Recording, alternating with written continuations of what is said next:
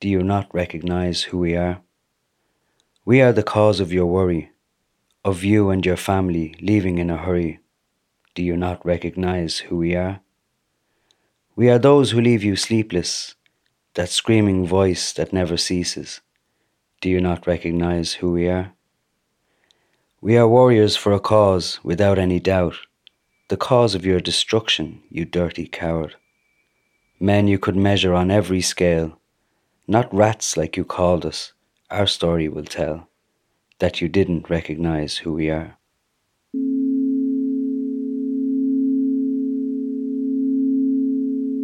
From Radiotopia, you're listening to Love and Radio. I'm Nick van der Kolk.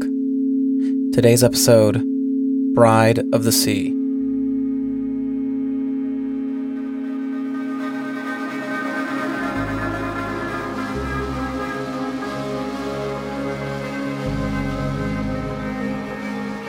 My father was a student, and my mum, she was just out of college, I think, at the time as well. They met in a restaurant in Dublin, and my mum heard my dad talking from a distance about Islam. She's been very active in the papers talking about women's rights in Islam. She kind of like shouted over, Oh, yeah, you all just treat your women like rubbish and you're all just, you know, very degrading to your women, etc., etc my dad just said to her, he said, listen, well, if you really want an answer, it's going to have to be from a Muslim woman. I tell you what, why don't you go and talk to them yourself, see what they say to themselves, and you can make your own judgment from there. She went to the mosque, she met them. She, in her own words, is like, I went there to liberate all these poor women from their chains of oppression. But she said she sat down the first time and was taken aback by how generous, kind, open, and, and how warm they were towards us. So she went the second time, the third time. She just realized that she was totally wrong. She was in contact with my dad, got together, and got married.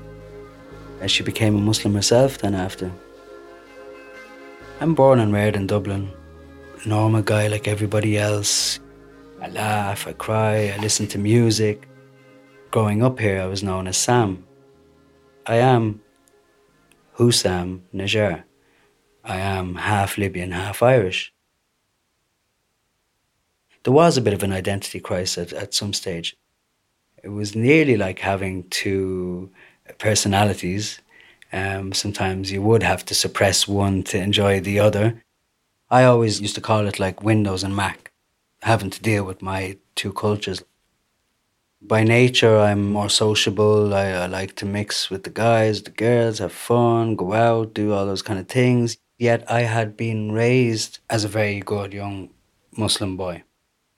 I rebelled, yeah, I rebelled so big what, time. What did, so what did rebelling mean? Like rebelling meant leaving the house at 16 years of age, living around the corner with the babysitter. It was like something out of a, a soap opera. So you know, like you know, uh, you don't you don't get you don't get this you don't get this in? Coronation Street, like you know.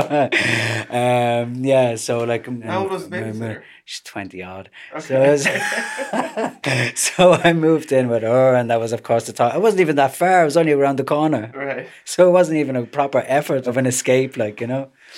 The first time I ran away, they were like, oh, you know, the tears looking for me and stuff like that.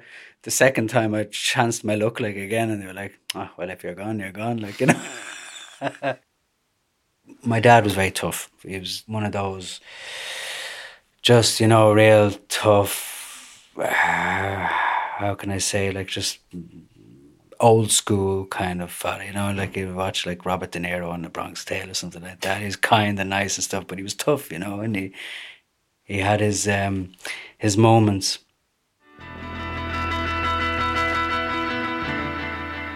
I just about finished my studies, got into working in a restaurant just to make ends meet. Like it was all Libyan owned. It was Libyan owner of the building and Libyan guys who were running the business. And those guys who were running the business who I was working with, they suddenly had to go.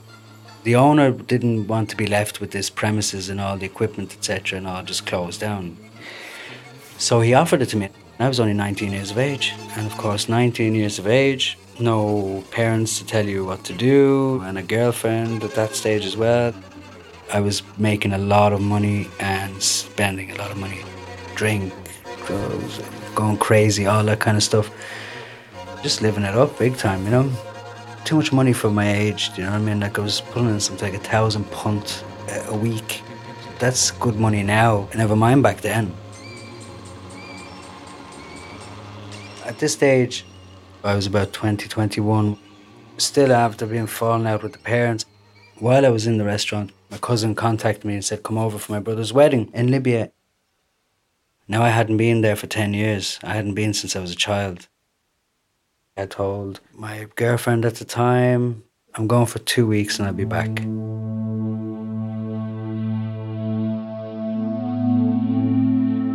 People were actually struggling at that time, really badly struggling.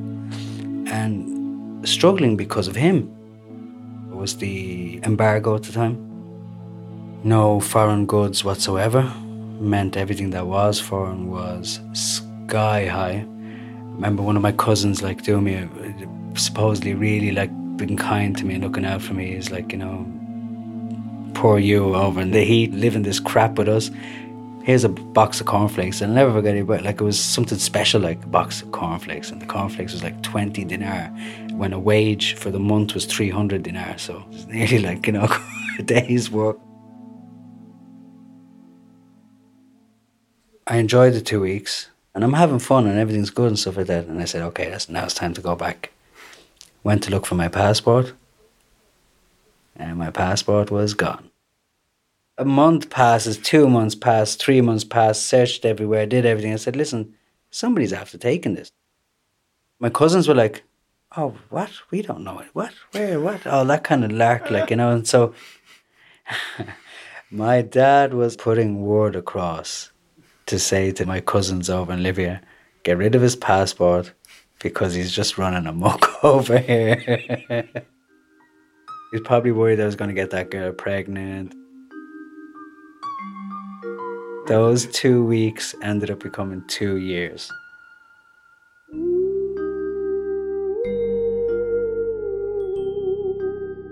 if the circuitry in a Mac motherboard goes a certain way to get to a certain folder, and Windows goes there a different way to the same folder, that's exactly what it's like between your Irish culture and your Libyan culture.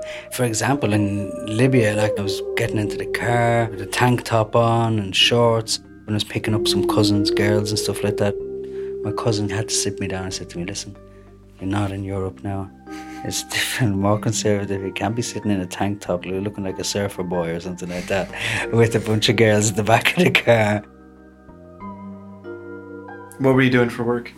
I worked in a diamond jewelers and I worked in a travel agency. A travel agency, like there was no travel industry in Libya, yet here we were.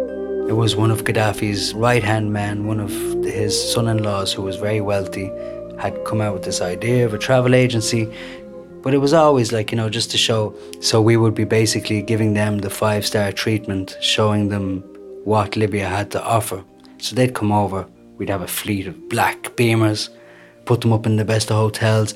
Some of them probably were shocked, didn't even realize they're going to get such treatment. Gaddafi had this group called the Lejnat Tatir, or the cleansing unit. And what they meant by cleansing was it was a financial police he basically had his own book of law. And in that book of law, he'd come out with all these mad, I'm talking crazy. He could just wake up one morning, think of something that would become law. And one of them was called, for example, Min Aina Leka Hada. From where did you receive this? Meaning, you can't own two houses. Everybody can, can't they? You can inherit it. You can have your own home, then you inherited another home, etc. In Libya, no. In Libya, if you're part of the regime, yeah, you can. But if you're just about going about your own business, well, then the other parts of the regime will see you as a money target, will come up, enforce that law on you, and say to you, unless you live in the building, it, it gets taken off you. So you can imagine how many of the wealthy, original people of the land that had all these properties, etc., through their families and stuff, etc., etc., all got their properties taken off them everything happens for a reason. That journey solidified my connection with the people, you know, because there's so many half Libyan, half Irish here.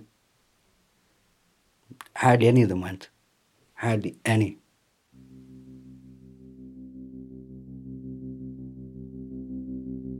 Two years I spent over there. That's two years. I was delighted to get my new passport. I got back here and picked up from where I'd left. Got back with that girl. That girl became the mother of my only child. Becoming a parent is life changing. Raised to the best of my ability, but myself and her mother weren't working out. She had converted to Islam. She knew that I was, you know, moderate, like, you know, I was in no way fully practicing, and but she got immersed in it. I always said to her at the time, I said, you know, I love you for who you are, and it doesn't make a difference to me, like. And she had convinced me that this was what she wanted. And um, she resented me over, even though it wasn't me, she resented me. Her parents obviously hated my guts then. And when we split up, then it was a very messy kind of a split up. I went to the courts here probably about over 30 times, 35 times over a four year period. Without saying too much publicly, like if the mother, for example, doesn't want to have the father in the child's life and is willing to make up any story to back it, it's a very hard road for the father, you know, especially if it's not, there's, there's no marriage. We're not given automatic guardianship rights. All he'd have to say is something like, I'm afraid that he might run away with the child and not come back. I went like a very long time without seeing Layla. I went on a warpath myself. Lost my partner who I'd been with for years. Lost my child now as well. I had no access to her. And so I went heavy on the drink and the craziness, wanting to hit the bottom of the barrel, you know, just wanting to be lifted off the, the gutter. Again, everything happens for a reason. Again, if I had Layla in my life at the time, maybe I wouldn't have went. Two things have changed me as a man becoming a father and surviving a war.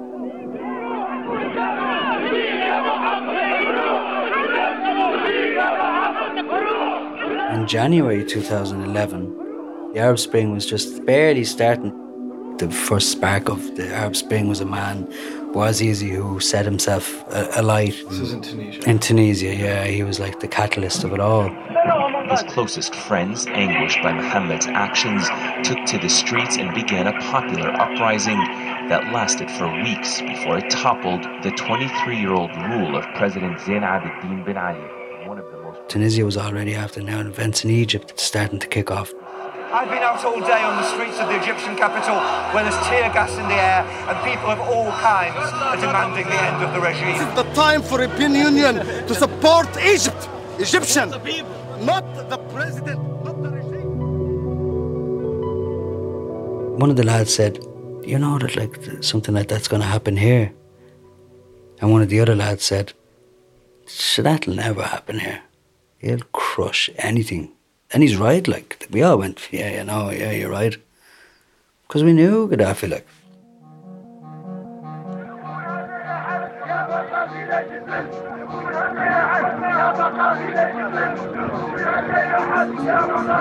that's when the revolution kicked off in Libya. Well, the wave of discontent sweeping across the Middle East is now surfacing in Libya, where First of all, in Benghazi in the east, and then in other cities. Demonstrators set a police station on fire in the eastern city of Al Baida, and there are We were glued to the screens here.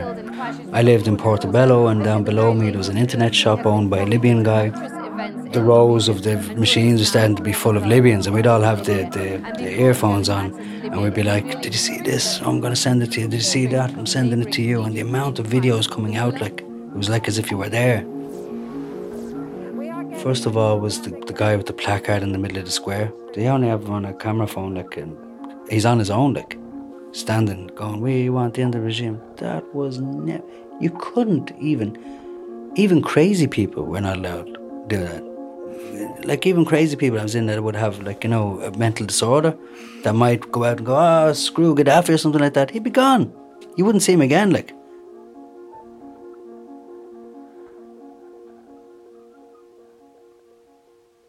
East had liberated itself completely from the re- regime. Tripoli was still under the thumb of Gaddafi, and so were so many other cities in the west. My brother in law, his name is Al Mehdi Harati. He was married to my sister. So my brother in law made his way to Sudan, and from Sudan made the journey up through the desert to the east of Libya. And his idea was to form a brigade from the sons of Tripoli. Because eventually, the goal is Tripoli. And what better way to enter Tripoli than with its own sons? You formed a brigade called the Tripoli Brigade. Now I'm from Tripoli. I'm half Dublin, half Tripoli, capital city boy. I was sitting in that internet cafe just after watching the video clip of a woman being raped by mercenaries, foreign voices, foreign accents. Her screams just resonated in my ears. It was as if she was a family member. That's when I started realizing that he's going to do anything to hold on to power. So I felt if there's any way that I can help, or if there's anything that I can do, then I'm going to do it. Like, you know, I have to do it. All I remember is my mother saying to me, you know, she's saying, you know, son, now you're going to realize what you're made out of as a man. And she was so right, like. Did you tell your dad as well? Yeah, like it's gassy. He was like, see, son, that was all those beatings I gave you as a kid, toughened you up and made you a strong man, you see? get some kind of a, you know, the, for him to try and get the, the, the blessing for it, or, you know, it's, it's, it's, it's my good doing. You see, that's my raising you up tough, that's what made you into a strong man that I was, you know? Gas, like old school parent or dad, you know? But um, yeah, he was, he was, you know, he's proud, etc. You know.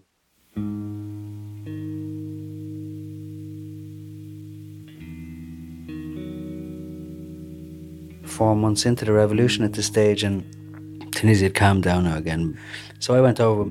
That was gas in, in itself. Like when we arrived in the, in the airport, and you have the Sunway travel advisor you know, would you like to go on a quad bike adventure or this or that? And I said, if only you knew where I'm going now, right now. I don't think any quad bike adventure is going to come close.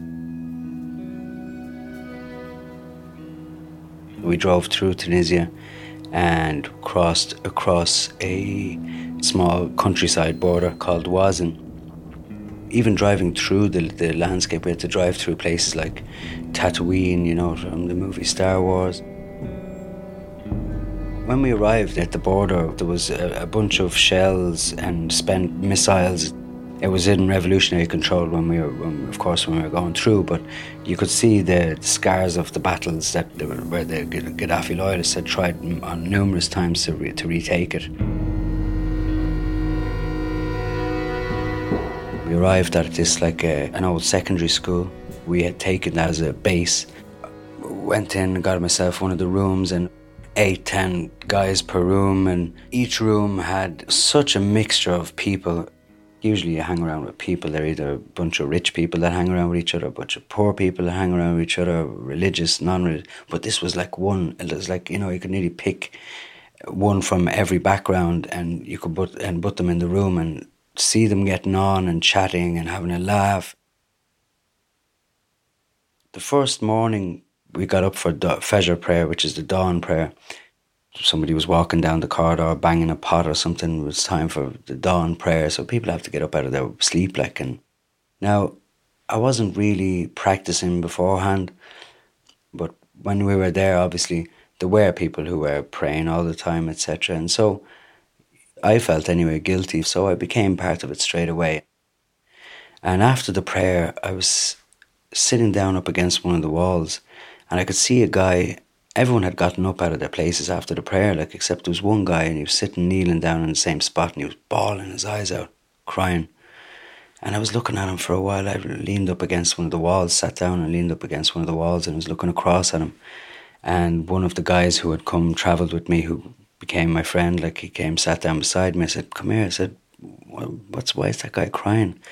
And he said to me, um, police from Tripoli, and a bunch of loyalists raided his house last night looking for him. And um, they've scared his mother up so bad that she died.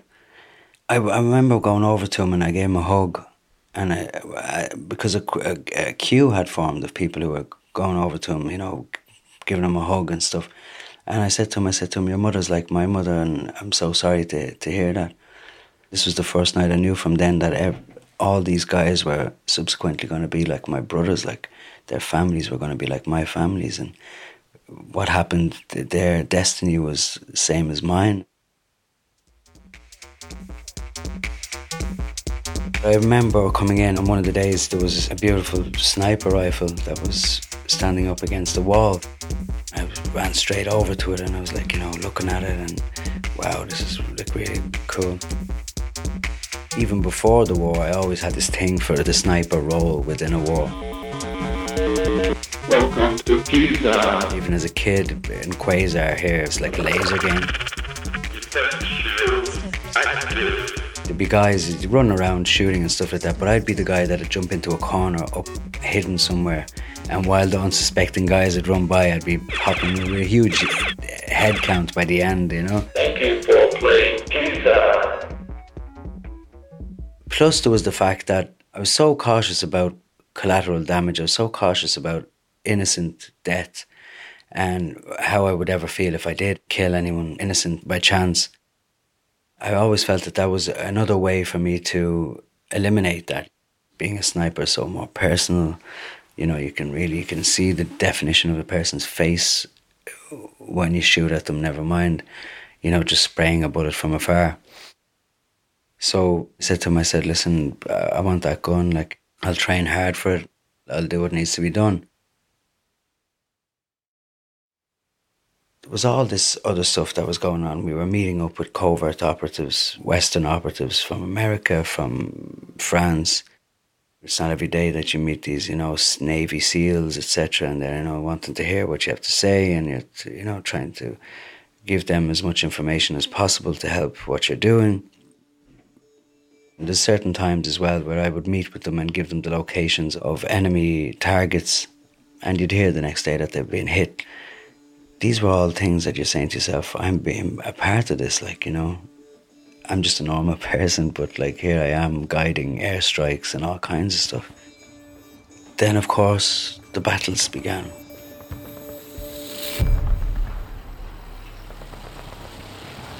The whole day they just were spraying heavy artillery, mortar rounds, um, missiles. A few of our guys were getting hit mortars were landing beside him. One of the guys got decapitated from a mortar round.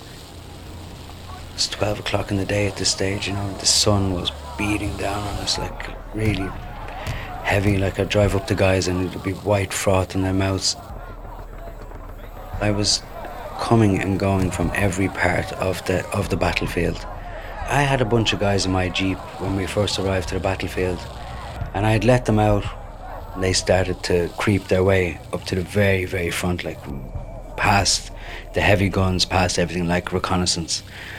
And um, uh, while, while I was doing what I was doing around the battlefield, I, I drove up to Mehdi one of the times, and Mehdi said to me, he said, Don't advance anymore. Don't go too far because I've got news that the tanks are going to pull out any minute, like they've they ran out of ammunition. And I immediately thought of my guys, and I said, "Oh my God, what about my guys?" He said to me, Where are they? And I pointed over at a, a small outhouse, a good mile away at least. That outhouse was the only building between the barracks and us where we were. And I said, They're probably there at this stage. I have to go over to them, like, I have to get them. And he, he looked at me as in to say, Are you crazy? Like, and I said, Well, I have no other choice. Don't try and stop me. Like, this is something that I have to do. It's my men. And he, he said to me, Okay, go ahead. So I, one of the guys jumped in with me and we drove around the battlefield, and every time I came up out of a dip up onto the top of a hill, bullets whizzing over my head. Then I'd go back down again, safety of the lay of the land. Then I'd be up again because no choice. You'd go up again and bullets would be whizzing by. These bullets are like the size of a bottle of Coke or something like that. They're designed to hit airplanes kilometres in the air. I started zigzagging from left to right with the Jeep as I was going, like through the, the sand. We got to the building, did a handbraker, kind of like locked right up against the wall. I could see my guys at that building, like, and they were like, "Oh, what, are you crazy? What are you doing coming out here in, in the jeep?" I explained the situation. I said, "We have to go." All hell broke loose on the building then. Bullets were hitting the walls, they're starting to make cracks, and some bullets were actually making it in. And while we're talking about what we should do next, I was saying, come on, we have to get out of here. A bullet came across and hit the, the, the sand from the side. So, so basically, what that meant was it wasn't coming from in front of us anymore. They're trying to, to flank us. We just looked at each other and we knew. Jumped into the jeep, about nine or ten of us, like, and zoomed my way back. When I got back to the rest of the group, our group wasn't able to really retreat now either, because they knew where we were now at this stage, and we were in cover with the lay of the land. But as soon as a big convoy starts to leave the lay of the land, we would have been like sitting ducks.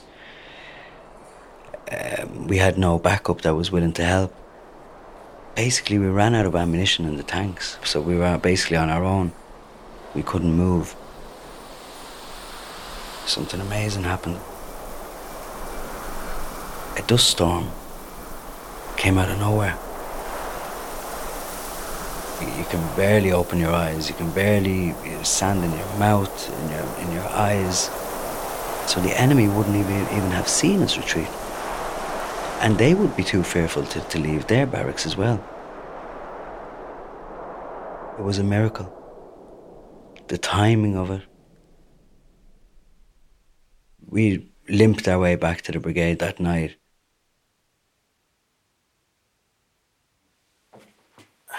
What um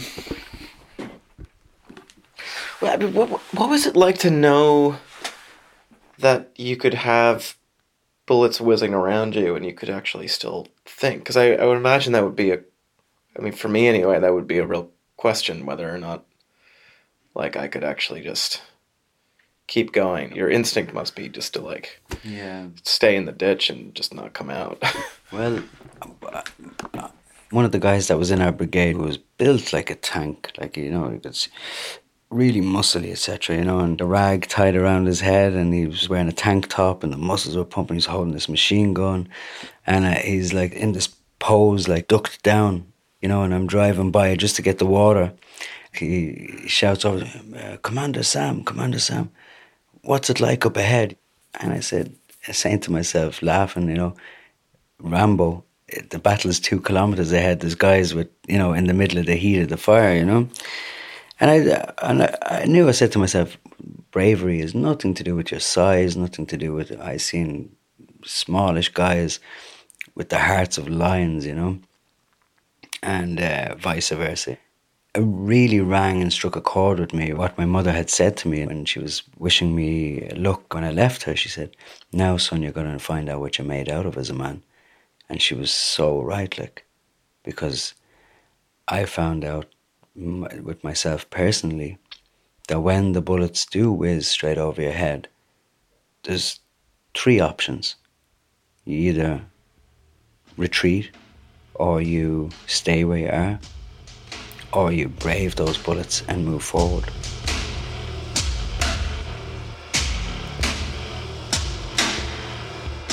We are Barga. We're the flame that burns your heart, that thorn in your side. We'll never surrender. You must deal with that fact. Do you not recognize who we are? We are Rujban. We'll only die with gun in hand, and not far from a battle to gain more land. You will not rule again, not you or your clan. Do you not recognize who we are? We are Libyans, who like in Tripoli can't express their feelings. Under your iron fist she takes the beatings. Do you not recognize who we are? We are the ones who rose against you. From Derna and Bayda, we won't stop until we're free of you. Benghazi forges men, and I'd just like to see if you ever stop to see who we are. This war had been going on for six months at this stage, and we got the orders that we're going to march into Tripoli. You have to understand, for us, like, we are the Tripoli Brigade. We screamed it in our chanting, you know, Tripoli, we're coming, Tripoli, be patient, we're there, you know, and it's the place that we know. I hadn't slept properly in about three days. But when we heard about that, it's like somebody injected something into me, like uh, a whole new lease of life. So I was buzzing again. And at this stage, I had a group of men that followed my orders. I was ready for this. Crack of dawn, when we left, the anti aircraft guns went in first. They were firing away. We were advancing at a slow pace. We got up to a point where the convoy got pinned down. There was a military barracks up ahead. And that military barracks was a famous one called the Camp 27. They had a big tank with four 32 mil barrels coming out the front of it, fully automatic. So just basically whacking them out down the road. I drove up all the way to the very front. I'm looking through my scope and I could see movement. And out of the blue, two big explosions hit the front of the camp near the tank. Big explosions, something not from anything that we had, like mortars or stuff like that. And I, I knew straight away that it was NATO. And I looked through my scope again and I could see loyalists shell shocked. I was looking around me, none of the other revolutionaries had binoculars and stuff like that. And I knew that this was the time to pounce.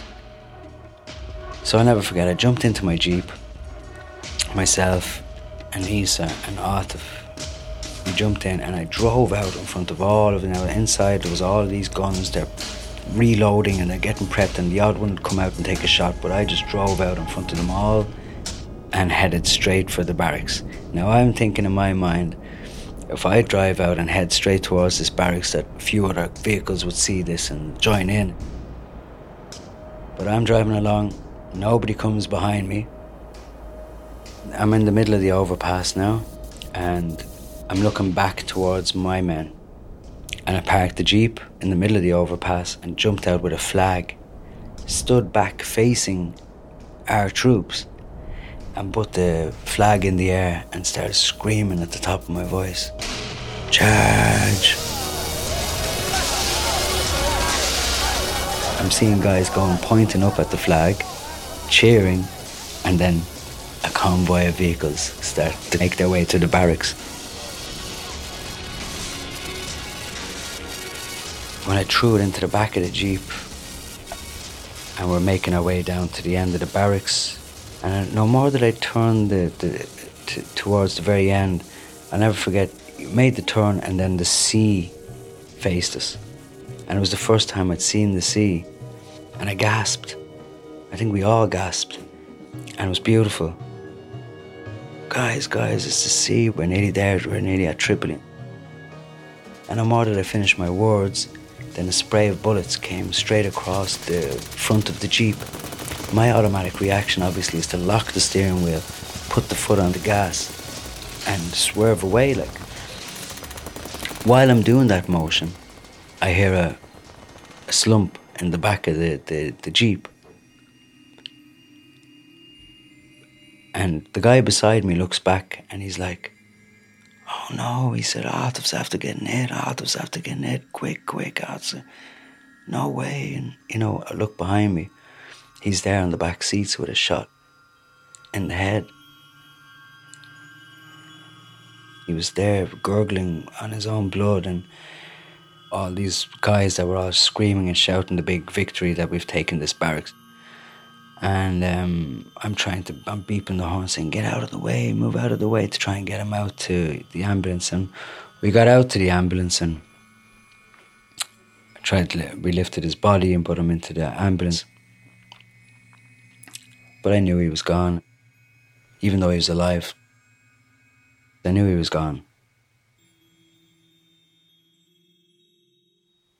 Went back over to my Jeep and I put my fist through a couple of the windows and I cried and I was just so upset. You know, that five minutes ago we were hugging and headbutting and laughing and that he was it was as quick as that and he was gone. It's as easy as that. One minute you're there, one minute you're gone. You couldn't be sad for every guy that died because you, you, you'd never survive mentally. We became to the point that we were like, you know, happy for these guys that made the sacrifice. They were martyrs for a cause.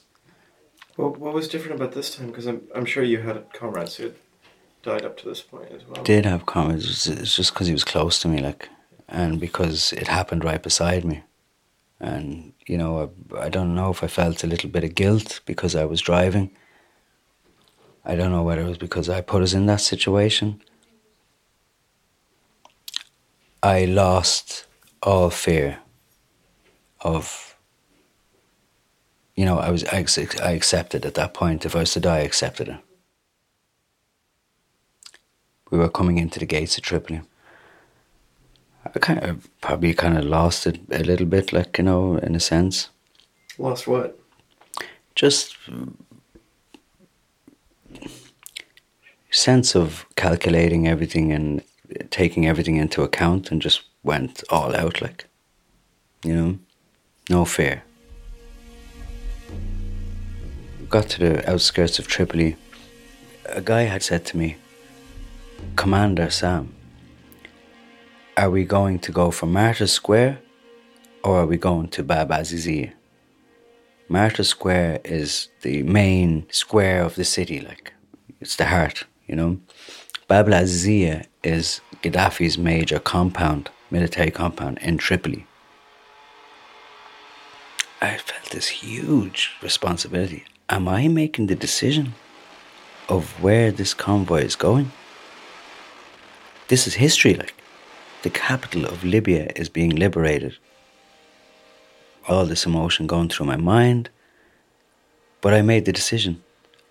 I said, we go for the symbolic gesture, which is Martyr Square.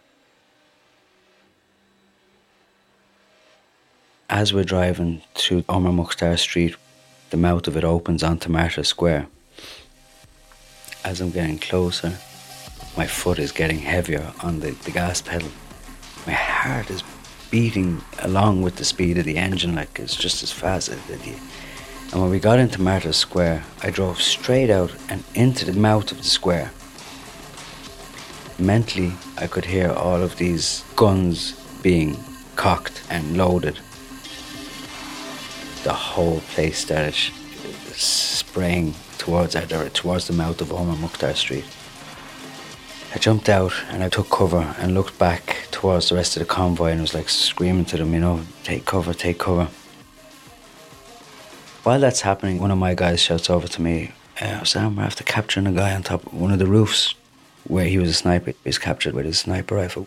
And I went with him to see this guy. I wanted to interrogate him got up to the top of the to the roof overlooking Martyr Square, and there he is. One of my guys has him on the chair, and he's tell us where they are, tell us where they are, and all this kind of stuff. And he puts the AK right up to his head, and then he shoots a few shots right beside his head, like just to frighten him or whatever.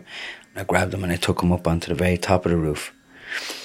I, I started, you know, softening him up. You have to give him a few punches and you have to hit him, you know, a few times.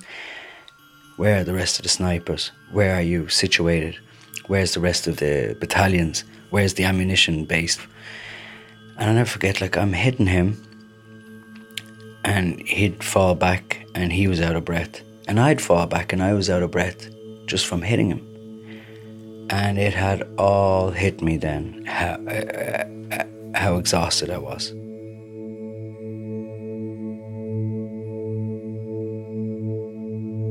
At this point now, it's probably about 11 o'clock at night. We had been battling for so long, running for so long. I, I sat back on, on, on the wall on the roof and I said to myself, if I could just get even an hour or two. While I'm just putting my head against the wall, right below me is the battle right? But I'm hearing the gunshots and I'm hearing the screams and the shouting and all that kind of stuff. How can I sleep while there's my guys are down there fighting? So I, I walked down and I was clear. My shoulder was rubbing along the side of the wall as I was going down. I prepared both of my guns, loaded them back up with all the ammunition, got them ready, and as I was walking out of that building, I actually came to terms with myself and said, listen, you made it to Tripoli. This is enough. I'm happy even if I go now. You know? I stepped out from the building and just about to go into Martyr Square. And one of the guys ran over to me and goes, Commander Sam, Commander Sam, it's liberated. The square is liberated. And I'm looking up and around like in a, in, in a daze. It's liberated. So I stepped out and I walked into the middle of Martyrs Square. I threw my SMG down onto the ground in front of me and I dropped to my knees, prostrated, like in prayer of thank you to God. And when I went to stand, I couldn't stand back up. That night, I went to a friend's place, slept.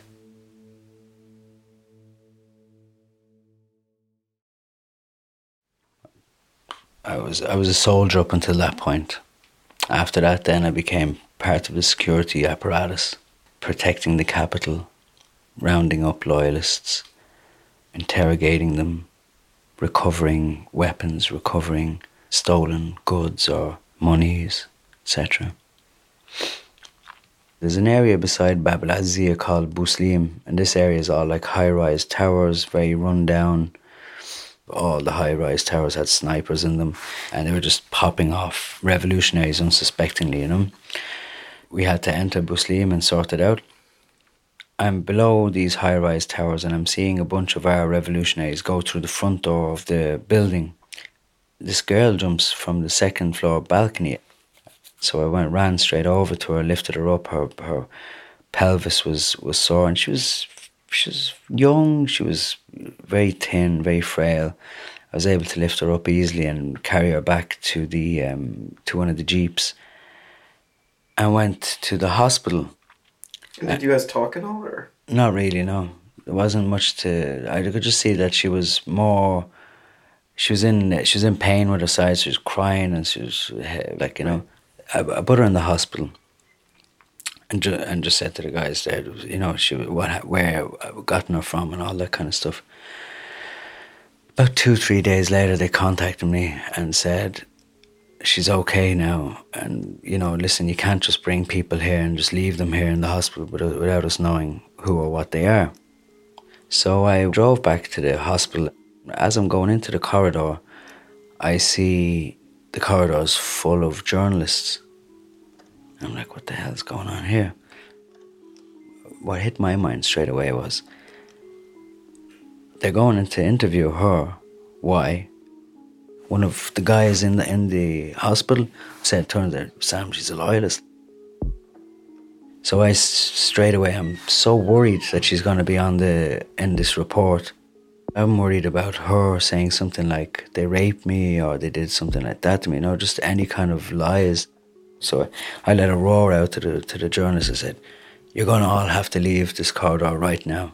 Nobody's getting a, an interview with the with the girl." And one of them came up to me and said, um, "On whose authority?" And I said, "On my authority. I'm head of security in the in the hospital right now, and I'm telling you, you all have to leave. Now move it." Got them out. As they're walking out, one of them looks at me with a, a smart kind of a smirk on her face and says, "Well, you're too late anyway. There's somebody in there already interviewing her." And I went over to the door and banged the door in, and it was like a blonde, like she, I think she was Swedish, just sitting down with her, and I walked straight over to her and grabbed the the, the notepad out of her hand, ripped the page off, and handed it back to her, and said, "You have to leave now." And she was so scared, like I was all in military gear and stuff, and she she ran out like. And so there was one of the revolutionaries was inside in the room while the girl was in, like for the report, and I asked him, I said, "What's going on?" And he said to me, "She's admitting to sixteen kills." I looked over at her and I s- uh, all of these faces running through my mind, and I said to her, "Why?" Why? I said to her, "Why did you kill these people?" And she said, "Oh, they had me in the window, loyalists. They were telling me to shoot anybody who came by, shoot or be shot. And by night they were raping me." And I said, Why didn't you shoot away from them or not kill or whatever? And she was like, I was scared and I didn't know what to do. And I felt like killing her. But I looked away from her and I went over towards the window and I just gathered my emotions and I was thinking about everything. And I had said to myself in my mind, ultimately, there is one person that's responsible for all of this, responsible for taking this young 19 year old girl from her family, training her to become a monster, keeping her in poverty so that she would be hungry, and then luring her to do what she's doing now. And so ultimately, the blame was on him and was on the regime, him and his, his henchmen. And I kind of like redirected all that hatred from her then t- to to him. She was like, you know, crying, I want to see my mama, I want to see my mama. I had to take her from because the hospital had said she's okay to leave, like so I had to take her. You know, I said, Yeah, I'm gonna bring you to your mama. Driving up, she said, This is not my mama's house. I said, Listen, you're not going to your mama. You're responsible for killing 16 men. This is where I have to bring you now. I'm seeing rows and rows of mercenaries being admitted into the prison. And we brought her to this to the women's new women's wing. And when we walked up to the cell and they pulled the door back and she was stepping in, two girls that were sitting down in the corner stood up and went over to her and gave her a hug they knew each other by first name. That's when it hit me that it wasn't that she was just kill or be killed, guys holding her and all that. She was part of a sniper unit. She was willingly a sniper in his battalions well before the revolution.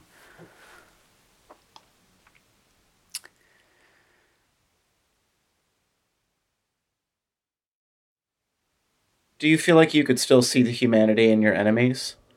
Or was that something you needed to push aside in order to do what you did? To be honest with you, uh, every when when I used to stroll up and down the, the prison cells, and I used to like interrogate a lot. I used to, you know, I had to do a, a lot of rounding up of mercenaries and and loyalists in the aftermath. You know, people, journalists used to come up to me and say, "Sammy, okay? Like after the war, you feeling okay? Is everything all right mentally? All that kind of stuff. I said, listen, I'm fine. I said, uh, just as I've said to you now, like I'm fine. The only thing that was getting to me at that point was having to lay my hands on people who had, a man who had burnt seven people alive or who had raped a whole family or knowing that I was going out that morning to capture somebody who had uh, massacred uh, 10 people uh, you know, good young men shot them, just shot them up. And so having to arrest them, having to put them in a room, having to sit down and look at them and having to interrogate them have to listen to their whimpers, having to, all that kind of stuff really, really got to me after a while. And while I used to walk through those jail cells, it was very rare, and I, know it might seem okay that okay, yeah, seriously, like you know, there had to be in somebody, but it was very. I I never ever came across somebody, and I came across thousands of them. I never ever came across somebody where I had felt like there was what you're saying there. There was most of them, Nick, were all criminal. You, you know, you know when you see, you know when you see somebody and you say, that guy is bad news, like he's a criminal or he's the junkie kind or he's just an evil kind of a person you know, dirty in their hygiene. The, the men who were dying for the cause, for the revolution, were some of the best men I've ever, ever met in my entire life. And these were men where, that were dying at the hands of these mercenaries and criminals. You have to understand, by the way, Gaddafi, before we had entered the capital, emptied out all the prisons and gave them all weapons and told them to run wild and pillage. He did that on purpose, like. I don't connect or have any kind of a connection with a man who puts one man in front of the will of his own people. I can't understand it, no matter what he sings and dances. So I'll never have that kind of like a, an understanding where I'd be like, oh, I can see where they were coming from, or I can see, yeah, I can understand they were brainwashed. It's funny because somebody was saying to me there recently, okay, but you can't just paint the revolutionaries in a good brush and then that's it. And I said, okay, yeah, we had some bad uh, apples. You know, there's bad apples everywhere, but it'll never take away from the purity of the cause. Uh, what it was all about will never be tainted by the actions of one or two or three or four. I, I I'm curious. You're shooting at people. You're like you're doing these things that in any other context outside of war are generally considered very bad. How do you reconcile that? Like, how do you continue being a good person when you're doing these things that in in any other context would be considered bad? Yeah, well, to be honest with you, Nick, um, I, I, don't I don't see it even outside the context of war, as far as I'm concerned, outside the context of revolution. And I will always differentiate revolution from conventional war. And you could say how? Why? It's the same bullets, it's the same guns, it's the same everything else. There's a reason why I sleep at night every night with no remorse whatsoever. I'm not uh, depressed and I'm not feeling low on myself and down on myself. Why I don't have to deal with any of the PTSDs and I don't have to deal with all the other letters. And it's simply because there was never a time I went into a town that we had just liberated where I'd seen women and children's remains scattered all over the ground from the jets that had fired uh, down on the uh, on the city before we had made our entry. For it to be later on to be discovered in hindsight that it was all for a bogus reason and there was no real WMD and there was oil deals and there was this and there was that. I never had that. I went over to protect the people from a monster. Yes, I did fire a gun, I did fire missiles, I did fire RPGs, I, I targeted uh, buildings, with, I gave NATO lo- uh, locations for them to, to bomb certain uh, positions that could have taken out a load of men, but there was no collateral damage yes, there was resolve in what we we were determined, but it was very calculated. I became a sniper simply for the reason that I wanted to make sure that I was on target with every bullet that I shot. Like if I had killed civilians, I probably wouldn't be able to sleep at night. And I very nearly did once or twice. I, I went into a building, I was spraying all these buildings, and one of the buildings, I just, I don't know why, what happened. I didn't spray in through this white sheet that was covering the doorway. And when I pulled away the sheet back, there was this old man that was just lying there that couldn't get away from the war and he was stuck there and he had nothing to do with it. And I remember saying to myself afterwards, it's like a blessing that I didn't shoot in through that door. Otherwise, he would have been dead and I would have been in a different place mentally. What kind of interactions do you have with people back in Ireland now when they when they find out? Because I know generally the Western bombing campaign was very unpopular there do people ever give you shit? Um, I get mixed reactions over here. Of course, you get all kinds. I've had heated rows. I've had Republicans, like IRA kind of style Republicans, who would be like, "Oh, Gaddafi was a good man," because of the whole supplying arms to the IRA. I'd say that's not a sufficient enough reason for you to support a man who would massacre tens of thousands of people. Once there was an old man, and he was staunch Republican, probably you know with IRA ties somebody had said to him, you know, Jimmy, Sam's just back here from Libya. Like he was one of the lads that fought against Gaddafi. Like, and his initial reaction was disgust. Like, I was surprised because I think it was the first time that it had happened that I had gotten that reaction from an Irish person. I was just so used to people saying, you know, what an amazing feat and what a great job that you've done. My family's roots here go way back and deep into the cause against British rule what I did in Libya, I considered very similar to what the Irish did. He was saying to me things like you were played, and the only reason why Gaddafi was taken out was because he was anti imperialistic. Okay, you can think what you like about all that, but you have to say to yourself, why did the people rise against him? Like I told that old man, I told him, Did you know about a massacre that happened in 1996 when he gunned down 1,300 men who were political prisoners? Similar to what the men here in the maze would have been. Can you imagine if the British were to have come out and mowed down and shot down 1,300 men? What kind of a massacre would you call that? And of course, with the drink involved and stuff, it was probably going in one ear and out the other.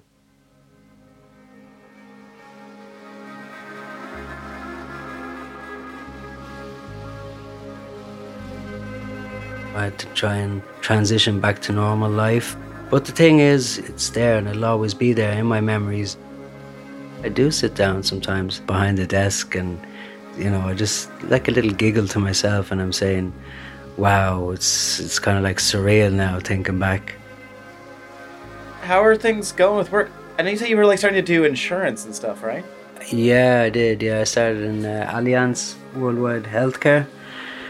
So it turns out you guys over in America are the most expensive in the world because I am never going over there to break an arm or anything like that. By God, looking at people's invoices, how do people survive over there, man? Craziness, man.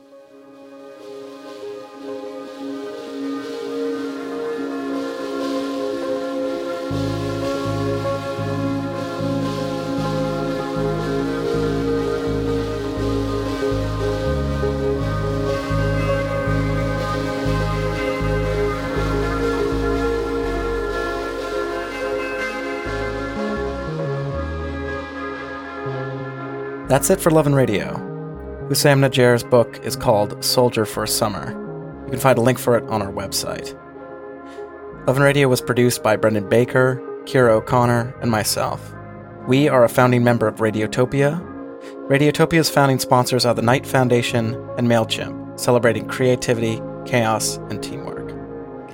Finally, a lot of you have been emailing me asking for a Love and Radio t shirt. Well, they're finally here, they're designed by my talented friend Joe Deary. If you get one and someone recognizes it, they're basically guaranteed to think you're a cool person. So get yours at loveandradio.org slash store. Thanks for listening.